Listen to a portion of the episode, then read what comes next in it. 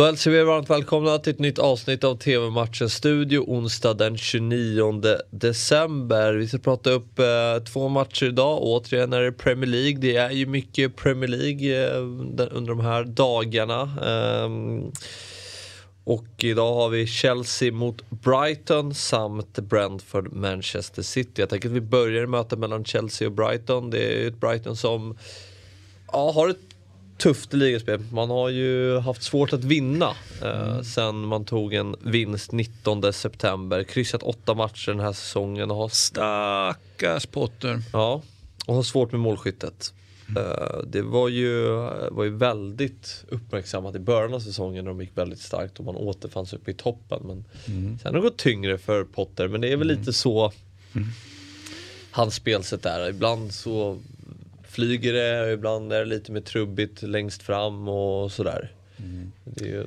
Ja, men att det är en duktig tränare det är ju ställt utom allt tvivel. Frågan är ju bara hur duktig, hur bra mm. han är. Där råder det ju delade meningar då. En del hävdar ju att han är, ja men det är bara att sätta honom i, i en toppklubb och det kommer att fungera.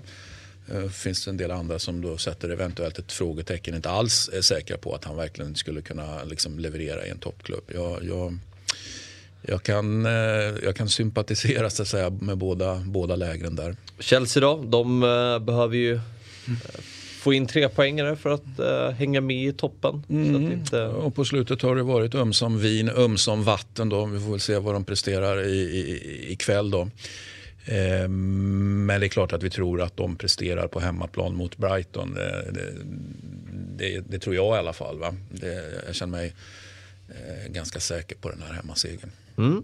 Eh, 2030 startar matchen, ni ser den på Viasat Premium. Nu till mötet mellan Brentford och Manchester City. Det är ett Brentford som gjort det, får man ändå säga, bra som nykomling under Thomas Frank. Jag är mm. rätt svag för den tränaren, jag gillar honom. Jag gillar mm. Thomas Frank. Jag har noterat det. Ja, ja. ja. Det är ett intressant eh, projekt på alla sätt och vis. Eh, jättespännande. Kan man bedriva fotboll på det här sättet? Ja, det kan man bevisligen. Hur högt upp i respektive nu är det så att ägaren äger ju fler klubbar också. Mm. Men hur högt i respektive liga kan man då ta de olika klubbarna? Superspännande. Sen är jag personligen inte sådär våldsamt het på, på klubbar eh, som har ägare som äger flera klubbar. Nej. Och det tror jag väl inte att du är heller.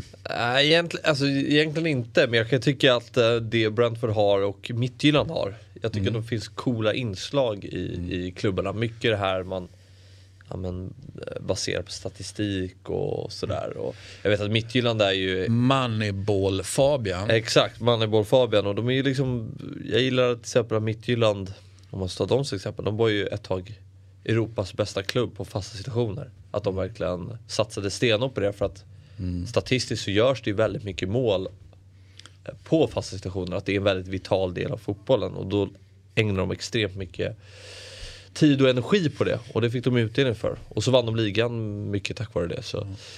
jag tycker det är lite häftigt. Ja, och om vi nu ska jämföra Brentford och City så är ju, och, och jag står här och klagar på att man ja. äger flera klubbar. Så vad ska jag då inte klaga på när man kommer till City som ju fortsätter att ja, City Group så att säga, eh, plocka på sig klubbar och, och eh, jag tror väl att det senaste var ju, var ju i Frankrike när de plockade på sig Troyes ah, jag blir lite ledsen. Ja, det förstår jag. Uh, vad tror vi här då?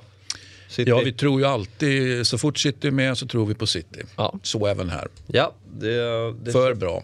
De är för bra just nu, helt enkelt. Mm. Uh, matchen startar 21.15, ni ser den på Viasat Extra. Det var allt för idag. TV-matchens studio är givetvis tillbaka imorgon igen. Vi ses då, hej!